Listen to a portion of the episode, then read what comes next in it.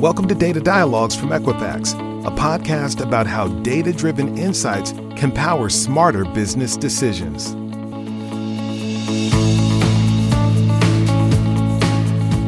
Welcome to the Data Dialogues podcast, brought to you by Equifax. My name is Rissa Redden, and I am your host. As we kick off a new year, we're seeing greater convergence between economic headlines and the energy market, which have critical implications across consumer and commercial sectors. I'm delighted to have this opportunity to dive into the topic with an expert. I'm joined today by Mark Zoff, Manager of Market Analytics at AEP Energy. Mark, welcome. For our listeners today, could you please introduce yourself and talk a little bit about your area of focus at AEP? Thank you very much, Rissa. It's an uh, honor to be here. So at AEP Energy, I lead a market analytics uh, division within sort of the services portion of AEP Energy our group's responsibility can, I think, best be broken down into three parts. First, uh, we help our clients uh, optimize their not only their energy usage, but also their energy spending behavior, as well as helping them achieve their sustainability goals in the most cost effective fashion possible. Second, uh, we help our colleagues in uh, AEP Energy understand the uh, pricing landscape in which they're operating so that the prices we offer to either our customers or potential co- the customers best meet their needs. And then third, we help to provide market intelligence to both our current clients as well as our colleagues regarding trends in energy markets as well as the economy. Uh, the first topic that I would like to spend a little bit of time on, we've had a lot of discussion recently around inflation and where we're headed from an inflation standpoint. Could you talk to us a little bit about maybe inflation broadly, but then I'd love to get into transitory inflation as well? Rissa, that's the uh, trillion dollar question of the moment. You know, when it comes to not only answering the question of what is transitory inflation, I, I think it's also really important to understanding or answering the question of are we experiencing transitory inflation or are we experiencing something different? And so I think there's, you know, potentially two different framings of what transitory inflation could largely be considered that are worth exploring uh, one of which, uh, you know, is certainly the more common one and, you know, justifiably common one, but another one uh, related to how the Fed is supposed to react to the recent bout of inflation that I think is worth talking about briefly as well. And so I think like the likely common view of the term transitory inflation is that the bout of higher inflation that we really started to experience in earnest during the late spring and early summer portion of this year in 2021 would likely subside relatively quickly. And I think if you look at you know go back to the late spring and early summer of uh, 2021 there were some justifications for having that view if you broke down by component sort of the major drivers of inflation, it was largely confined to a relative handful of sectors. Uh, the certainly the major individual sector uh, that was driving inflation at that point was the dramatic uptick in auto price inflation that we were experiencing at that time, and that was largely due to a series of supply chain bottlenecks and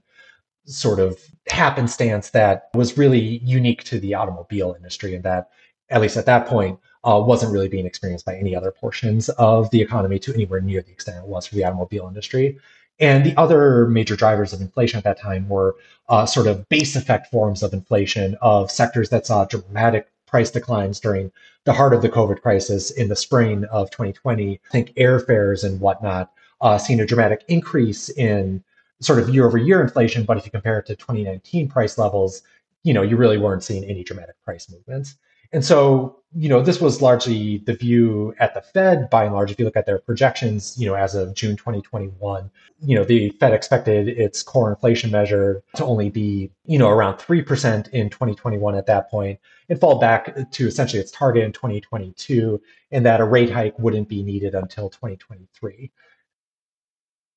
Obviously, that uh, forecast has not come to pass. Uh, the Fed now expects core inflation this year to be nearly 4.5% uh, to stay, you know, 2.7% next year. And in their most recent, uh, you know, report out, uh, they expect three rate hikes next year, which is a pretty dramatic departure from even the most recent meeting. What are some of the economic trends you're seeing in the energy market, and what are the implications for 2022? And I think a lot of the supply demand mismatches that you've seen in the broader parts of the US economy as a whole are also being seen in the energy sector portions of the US economy, especially the power and gas markets. Although, thankfully, the situation in the US, even if you account for the fact that there's been pretty material uh, increases in prices relative to a year ago and even relative to expectations for this year a year ago, are much better than uh, what we're seeing in Asia, and especially at time of recording in Europe. In terms of demand, uh, while it is true that by and large, domestic consumption of natural gas is not materially is not expected uh, to materially change this year relative to last year, and there was a decline in the use of natural gas from the power sector after prices rebounded uh, from the lows during the summer lockdowns. The important thing to understand is that there ended up being about 5% more demand for natural gas this year than was being expected a year ago. And a lot of this increase in demand for natural gas that's really affecting pricing behavior and you know other knock-on effects in the energy markets is the fact that there was approximately 15% more natural gas being used by the power sector uh, relative to what was expected a year ago. Part of that is if you look at this time a year ago, growth forecasts were closer to 3% to 4% for GDP for 2021 as a whole, you know, we're going to end up uh, roughly, you know, five to six percent based on most readings. So not only do we have more activity in the economy, uh, which is helping to uh, drive extra demand for uh, electricity, natural gas, other you know sources of energy, but that furthermore. Uh, we saw an unexpected decline in some renewable forms of electricity, and especially hydropower in the uh, summer portions of the year as droughts affected the West. And you saw a lot of you know demand that would have historically been filled by hydropower being filled by natural gas. And so, uh, furthermore, we have you know the supply demand mismatch of you know greater than expected demand for natural gas domestically relative to what you were seeing a year ago. Uh, but you also saw a pretty dramatic uptick in LNG exports this year as a result of you know a dramatic increase in the differential between sort of U.S. prices for natural gas and European and Asian prices for natural gas on sort of the same basis. You know, typically speaking, for much of 2019 and 2020, uh, there wasn't a necessary price differential that, you know, for spare capacity, it would have made sense to export that. Uh, but in 2021, we saw large and as we move towards the end of 2021, uh, dramatically increasing differentials between US uh, prices and foreign prices, which has dramatically increased uh, the you know demand for uh, uh, natural gas exports from the U.S. And you know, typically speaking, what one would expect when there's a large rise in demand and a large rise in prices is an increase in production. But one of the major hallmarks of 2021 is that there really hasn't been an increase in production uh, that to anywhere near the scope that one would expect given uh, the sort of historical uh, production drilling behavior uh, that's occurred kind of historically during the fracking boom of especially sort of the 2012 to 2019 time period. And so we have, you know, greater than expected demand, uh, supply response that I think is relatively muted to what one would expect uh, given historical trends. And so that's led to a pretty dramatic increase in prices, with uh, prices, you know, being, you know, this time a year ago expected to be around, you know, three dollars per MMBTU, uh, whereas, you know, today, even accounting for the fact that prices are falling pretty substantially in uh, the last couple of weeks, you know, closer to $4 per MMBTU. And so, you know, this has had a dramatic increase in pricing and uh, usage and other characteristics that affected inflation more broadly. Mark, during the pandemic, unprecedented has been a word that we use quite frequently. However, are there any historical precedents or are there any historical trends or reference points that are appropriate to take a look at today? I think uh, you know it's definitely helpful when understanding why we're in the position we're in today with regards to um, a very unique combination of extremely strong uh, GDP growth, but also uh, much higher than expected, and from most people's perspective, much higher than desired inflation. Is it's helpful to not only look at the 1970s uh, and early 1980s, which was the last period where we saw extremely high inflation uh, coupled with moderately good demand, but also understand some of the weaknesses in terms of the recovery from the post global financial crisis period during the 2010s that I think guided a lot of decision making in the early portion of the recovery that while it's had many positive effects, it's also helped to lead us to where we are today. You know, if you look from, you know, the period 1971 to 1981, uh, this was a period where you saw a dramatic uptick in terms of inflation. At the end of, you know, year 1972, the 10-year average inflation rate was a little over 3%. By contrast, at the end of 1982, we saw average inflation rate uh, over the previous decade of nearly 9% growth per year. And so uh, this was, you know, a massive run up in inflation over a sustained period of time. And it really had many deleterious effects on the US economy. And I think, you know, there is increasing worry, I think, from many actors in the economy that we might be returning to a period like that. While it is true that there are many elements of uh, what we're seeing today that are kind of similar to what we saw in the 70s, or at least parts of the 70s, in terms of relatively good periods of economic growth, even though in the 70s there were bouts of stagflation. Uh, the real GDP growth was not dissimilar to that from you know much of the 1980s or much of uh, the 1950s in terms of real GDP growth per year. You also saw in the 1970s bouts of energy price increases uh, helping to uh, lead to, or I should say, energy price increases and agricultural price increases, which we're also seeing today, you know, I think contribute to rapid price increases. But, you know, with regards to why I think today might be different from the 1970s,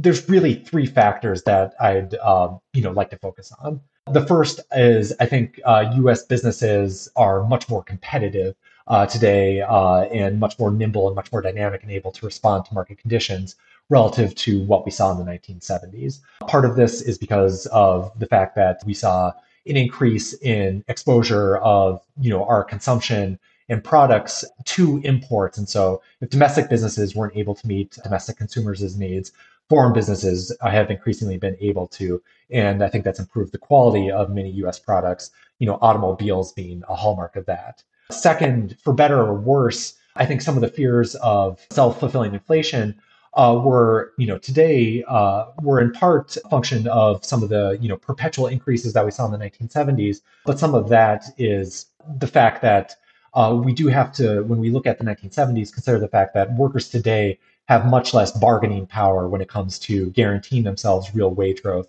uh, than they did in the 1970s. And then furthermore, um, you know, I think even accounting for the fact that you've seen a dramatic increase in the uh, inflation expectations of both consumers and financial markets uh, relative to, say, a year ago, you know, we're still talking five-year inflation break-evens of, you know, two and a half to three percent as of, you know, late 2021, which isn't altogether that different from some of the early portions of the 2010s, as well as uh, even though if you look at consumer inflation expectations, uh, certainly they have risen dramatically. But again, even if you compare it to especially the three-year break-even for uh, Michigan, as well as sort of the New York Fed survey of consumer inflation expectations, that uh, they're still within, I would describe, the range of some of the early 2010s peaks, even if they are up dramatically and do warrant, you know, con- continued consideration. Are there any other periods in history outside of the 1970s that we should be looking at right now, Mark?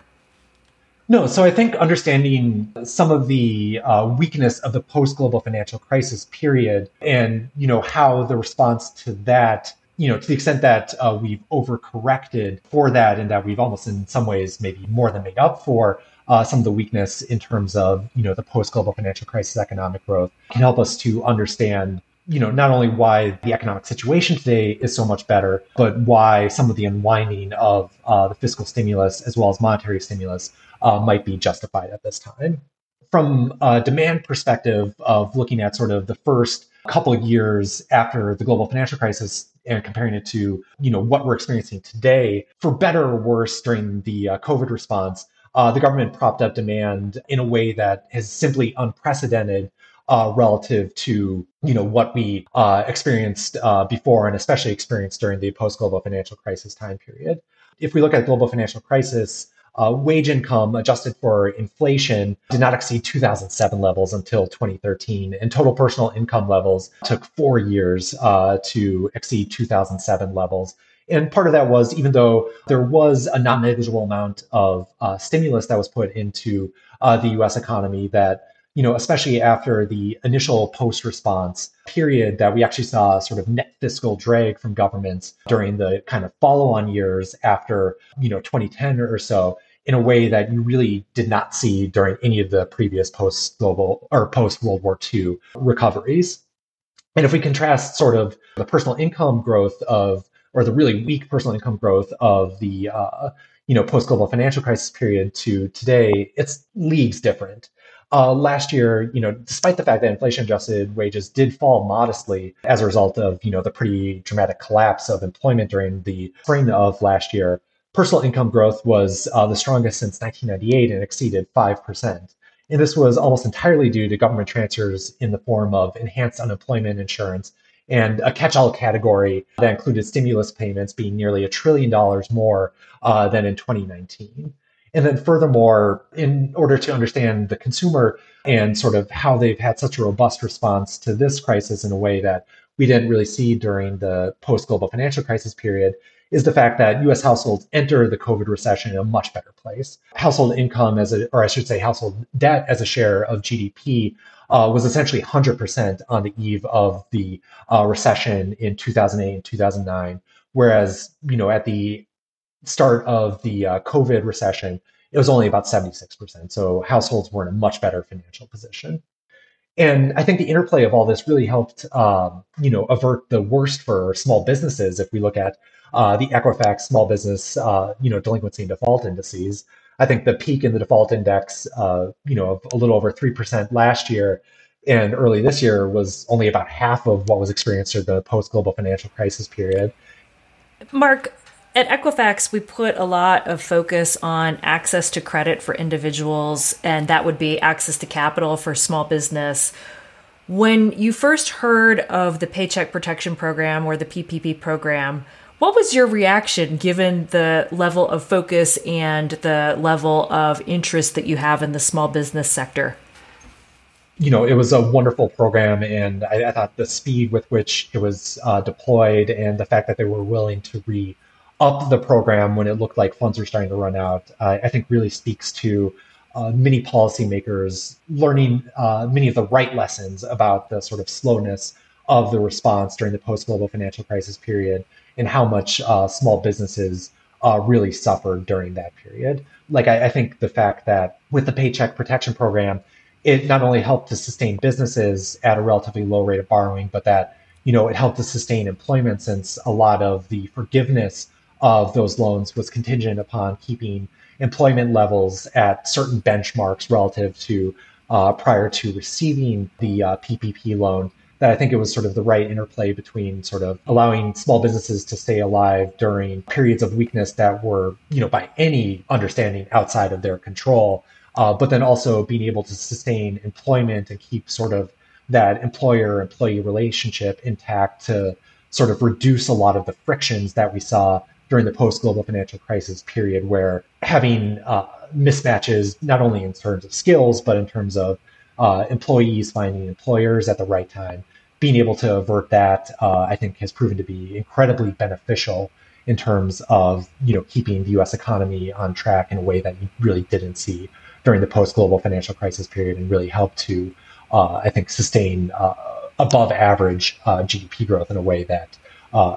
you know, simply was not the case during the early 2010s. And Mark, do you think that there's a, a different level of recognition then on the importance of small business? That small business makes up a half of GDP, that it accounts for 90% of employees. I mean, there are all sorts of statistics out there, but do you think that that, that the PPP reflected a general sense of that or, or a different level of recognition? No, I, I think that's uh, certainly fair. And I, I think the fact that uh, for much of the early portions of the 2010s, uh, you saw even accounting for the fact that you know in the early portions of the crisis, you know large businesses certainly did suffer, as I uh, talked about. But you know if you look at sort of the like you know mid 2009 through like mid 2014 time period, uh, we saw small businesses really struggle. Uh, to survive, as you could see in the delinquency and default indices, and really a broad-based struggle,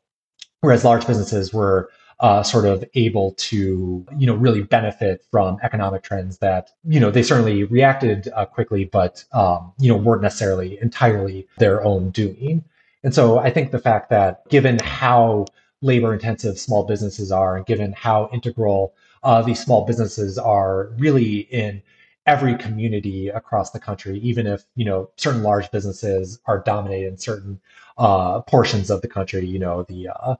the film business in uh, you know Hollywood, uh, Silicon Valley in you know Silicon Valley in Northern California, oil and gas drilling in Texas and North Dakota to uh, an increasing extent, and you know even finance in uh, New York. That you know there are these hubs that really are dependent on these uh, sectors of the economy that uh, typically have dramatic returns to scale, but everywhere depends on small businesses. And Mark, this podcast is about data and leveraging data to make smarter decisions. What data points are you most focused on right now? And what do you suspect are the data points that the Federal Reserve is most focused on right now? From my perspective, what I continue to look at in terms of uh, some of the key data points, unfortunately, is you know the outlook for COVID and the outbreak, and as not only in the U.S. but also around the world. In terms of the outlook in the U.S., one of the things that's really important to understand is that COVID has played a major driver when it comes to some of the declines that we've seen in labor supply over the past year, above and beyond sort of you know some destruction of jobs that simply aren't able to exist anymore given uh, the particularities of the economic hit some sectors are occurring. If you look at the number of retirees and the labor force participation rate of people over the age of 55, you're seeing a dramatic difference relative to the post global financial crisis period. Uh, since February 2020, the labor force participation rate for people 55 and older has fallen nearly two percentage points. It, you know, if you contrast that to during the sort of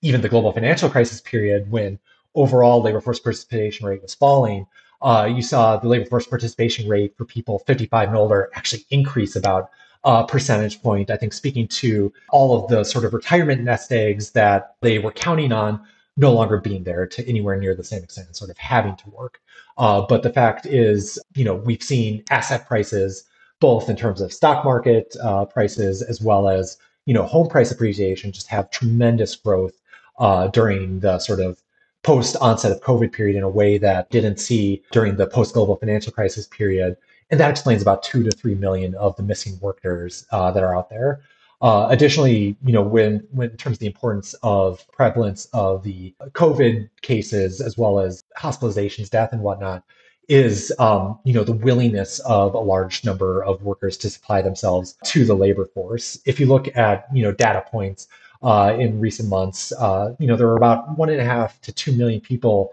who weren't in the labor force uh, recently or earlier this fall who could plausibly return, and another half million or so that have been out of the labor force due to, you know, it could be long COVID like system symptoms or other health related considerations. And I think the fact that you continue to see school shutdowns, you continue to see concerns about health, uh, keeping people out, you know, continued inability to access daycare in a way that parents don't feel uh, comfortable with, you know, that unle- until that unwinds, um, that uh, you know the labor force situation probably isn't going to improve dramatically barring you know a dramatic downturn in economic conditions that leads to a dramatic decline in you know the stock market and wage income and whatnot that sort of forces people into uh, the labor force out of need and so if you don't have this increased supply into the marketplace that you're going to continue to see increased inflation from an energy market perspective you know obviously you want to continue to see uh, trends in terms of demand and seeing, you know, are you seeing outsized uh, demand for residential electricity relative to either commercial industrial electricity, again, reflecting, you know, potential fears about the economy. Um, and then, you know, certainly uh, continued job, job growth and sort of being able to reattain the previous labor peak uh, is incredibly important when it comes to maintaining economic growth as well as maintaining sort of equitable economic growth that can really sustain itself and allow for uh, strong consumption throughout the economy. But at the same time, having strong uh, labor growth, uh, or I should say, strong employment growth, uh, but very weak labor supply,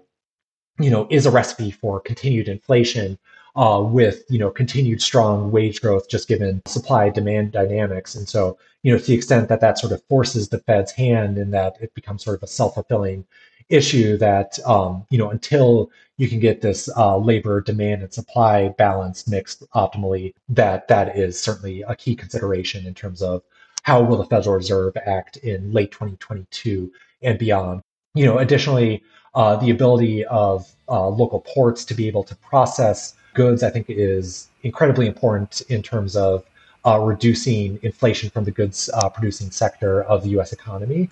Well, what a great conversation. Thank you so much for joining us today, Mark. Any final comments or thoughts before we sign off? Really appreciate uh, being a part of this uh, podcast series and uh, wish everyone a very happy uh, and productive start to the new year. Thank you. And one last question for you, Mark. Uh, for anyone who would like to connect with you to learn more, where can they find you? I'm available on LinkedIn. Thankfully, I'm the only Mark Zoff that I can find, so you can search for me by name there. If you'd like to contact me via email, my email address is m as in Mark, s as in Stephen, Zoff, uh, z as in zebra, o f f as in Frank Frank, at aepenergy.com. Mark, thank you so much for joining us for our Data Dialogues podcast today. Uh, I look forward to part two of our conversation and getting into how companies can meet carbon footprint reduction goals. Thank you. Thank you for listening to today's episode of Data Dialogues from Equifax. If you like what you heard, be sure to hit the subscribe button to be notified of future episodes and leave us a review.